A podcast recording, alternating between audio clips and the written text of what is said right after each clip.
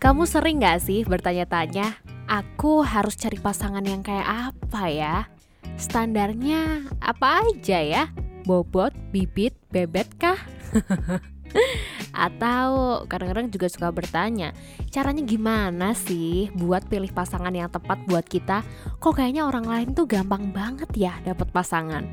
Aku yakin setiap orang punya kriterianya masing-masing dalam memilih pasangan.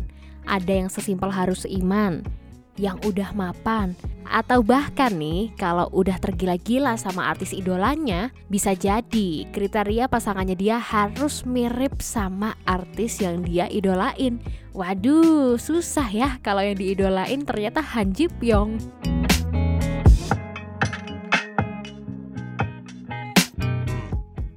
Wajar sih memikirkan pasangan yang tepat untuk kita tuh yang kayak gimana Namanya juga buat temen seumur hidup ya kan ini juga yang menjadi keresahanku belakangan ini teman-teman. Kira-kira dia orang yang tepat bukan sih? Buku How to Choose a Partner by Susan Williams seenggaknya kasih kita guide nih teman-teman. How to Choose a Partner by 8 Criterias. Yuk kita bahas di podcast review episode 20 barengan aku Erni Irdewanti.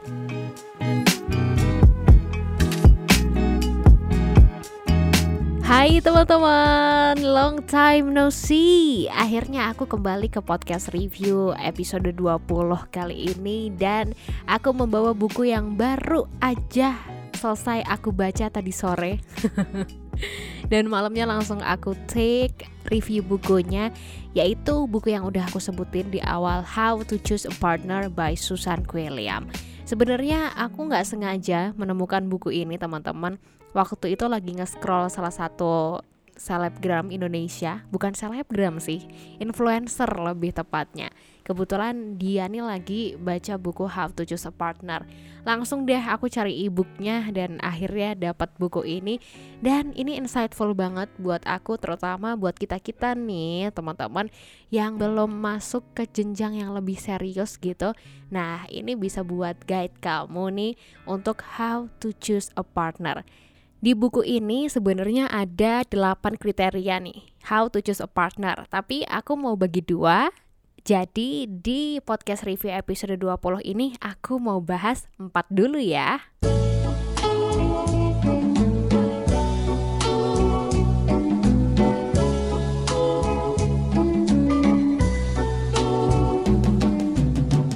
Ada satu hal dari buku ini yang aku inget-inget banget dan bikin aku tertampar Yaitu ada quotation yang bilang Don't just choose a right partner but also be a good partner. Jangan cuma cari partner yang tepat buat kita tuh kayak gimana sih Tapi jadi versi terbaik untuk pasangan kita juga. Ini kayak tertampar banget teman-teman. Kadang-kadang kita suka lupa gak sih? Kalau kita selalu menuntut dan meminta tapi kita lupa memberi waduh Nah, yang kayak gini nih teman-teman yang ada di buku ini. Jadi, buku ini secara garis besar nggak cuman jelasin gimana sih cara memilih, tapi gimana caranya kita juga jadi a good partner buat pasangan kita. Ini adalah salah satu contoh simple dari mental memahami atau understanding.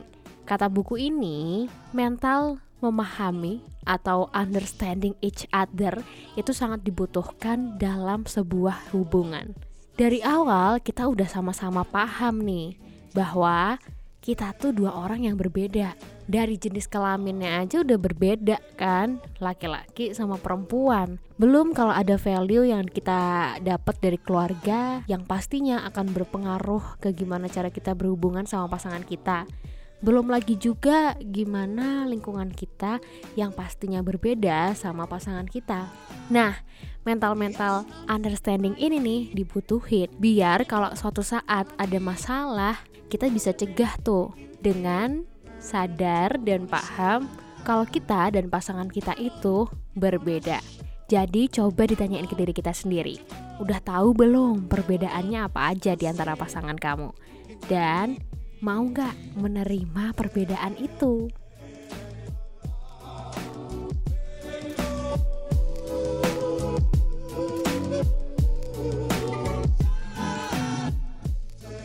All things are ready if our mind be so. Katanya William Shakespeare atau filosofis cinta bilang kayak gitu deh teman-teman. Yang kedua adalah being ready. Ya, semua orang mah juga setuju ya kalau misalnya sebelum memilih pasangan, sebelum lanjut ke yang serius, katanya be ready dulu gitu. Tapi kalau kata buku ini teman-teman, being ready itu nggak cuman menunggu kapan kita siap sih gitu. Tapi gimana caranya kita mempersiapkan untuk ke hal itu. Ya, salah satunya adalah dengan menyiapkan mental-mental yang dibutuhin.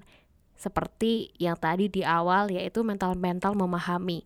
Gak cuma paham, tapi juga menerima. Nah, poinnya yang susah itu teman-teman, yaitu menerima perbedaan itu.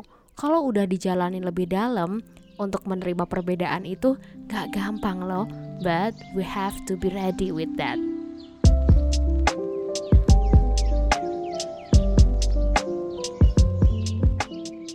Study the past if you will define the future.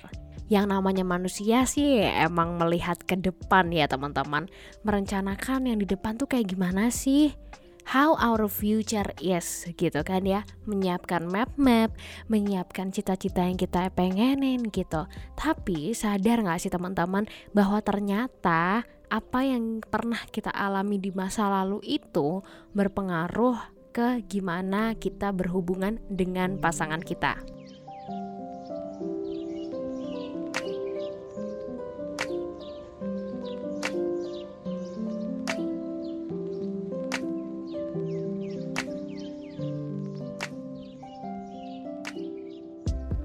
Sebenarnya teman-teman, sejak kita lahir sampai kita menuju dewasa, kita itu punya lima kebutuhan emosi dasar atau yang biasa disebut dengan lima kebutuhan emosi dasar manusia, yaitu rasa dicintai, rasa dihargai, rasa bernilai, rasa aman, dan juga rasa dipahami. Nah, kalau dari kecil nih, kita nggak mendapatkan salah satu rasa itu dari keluarga kita atau mungkin dari orang tua kita, secara nggak sadar kita akan cari terus tuh rasa-rasa itu. Dan ketika kita udah punya pasangan, kita juga secara nggak sadar akan mencari rasa yang belum kita dapat itu dari pasangan kita. Jadi kalau dari kecil nggak ngerasa bernilai, pasti gedenya akan mencari rasa bernilai itu terus-menerus kepada pasangannya. Nah, kalau kita nggak sadar bahwa sebenarnya itu kebutuhan kita loh. Ketika kebutuhan itu nggak dipenuhi oleh pasangan kita, kita jadi gampang marah. Maka dari itu teman-teman, kita harus look back dulu nih ke belakang. Waktu kecil nih, kita tuh kurang mendapatkan emosi apa sih dari keluarga kita? Sebenarnya nggak ada anak yang sempurna yang bisa mendapatkan semua rasa itu dengan sempurna dan baik tapi kalau misalnya kurang banget, nah itu akan berdampak ke gimana caranya kita berhubungan dengan pasangan kita. Makanya kalau udah looking back to the past, dicari apa sih kebutuhan emosi dasar yang belum kita dapetin, kita cari tahu, baru tuh kita bilang ke pasangan kita. Dan kita juga tanya ke pasangan kita, kamu butuh apa sih? Jadinya saling memberi dan menerima. Yang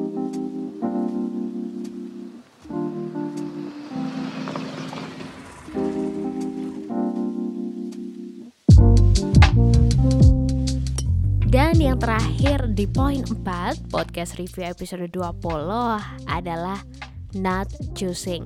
Ini bukan berarti kita terus nggak memilih sama sekali teman-teman. Tapi ketika ada pilihan, jangan terlalu memilih. Karena kalau kita terlalu memilih, ujung-ujungnya nih kita jadi nggak mau ngambil resiko karena kita terlalu mempertimbangkan wah yang ini kurang cakep, wah yang itu nggak lulusan kuliah, aduh banyak deh kurangnya. When it comes to choice, be prepared to occasionally take a risk, accept uncertainty, and let go of control. As Jimmy Carter said, go out on a line, that's where the fruit is. See you on the next episode. Terima kasih sudah mendengarkan dan selamat membaca.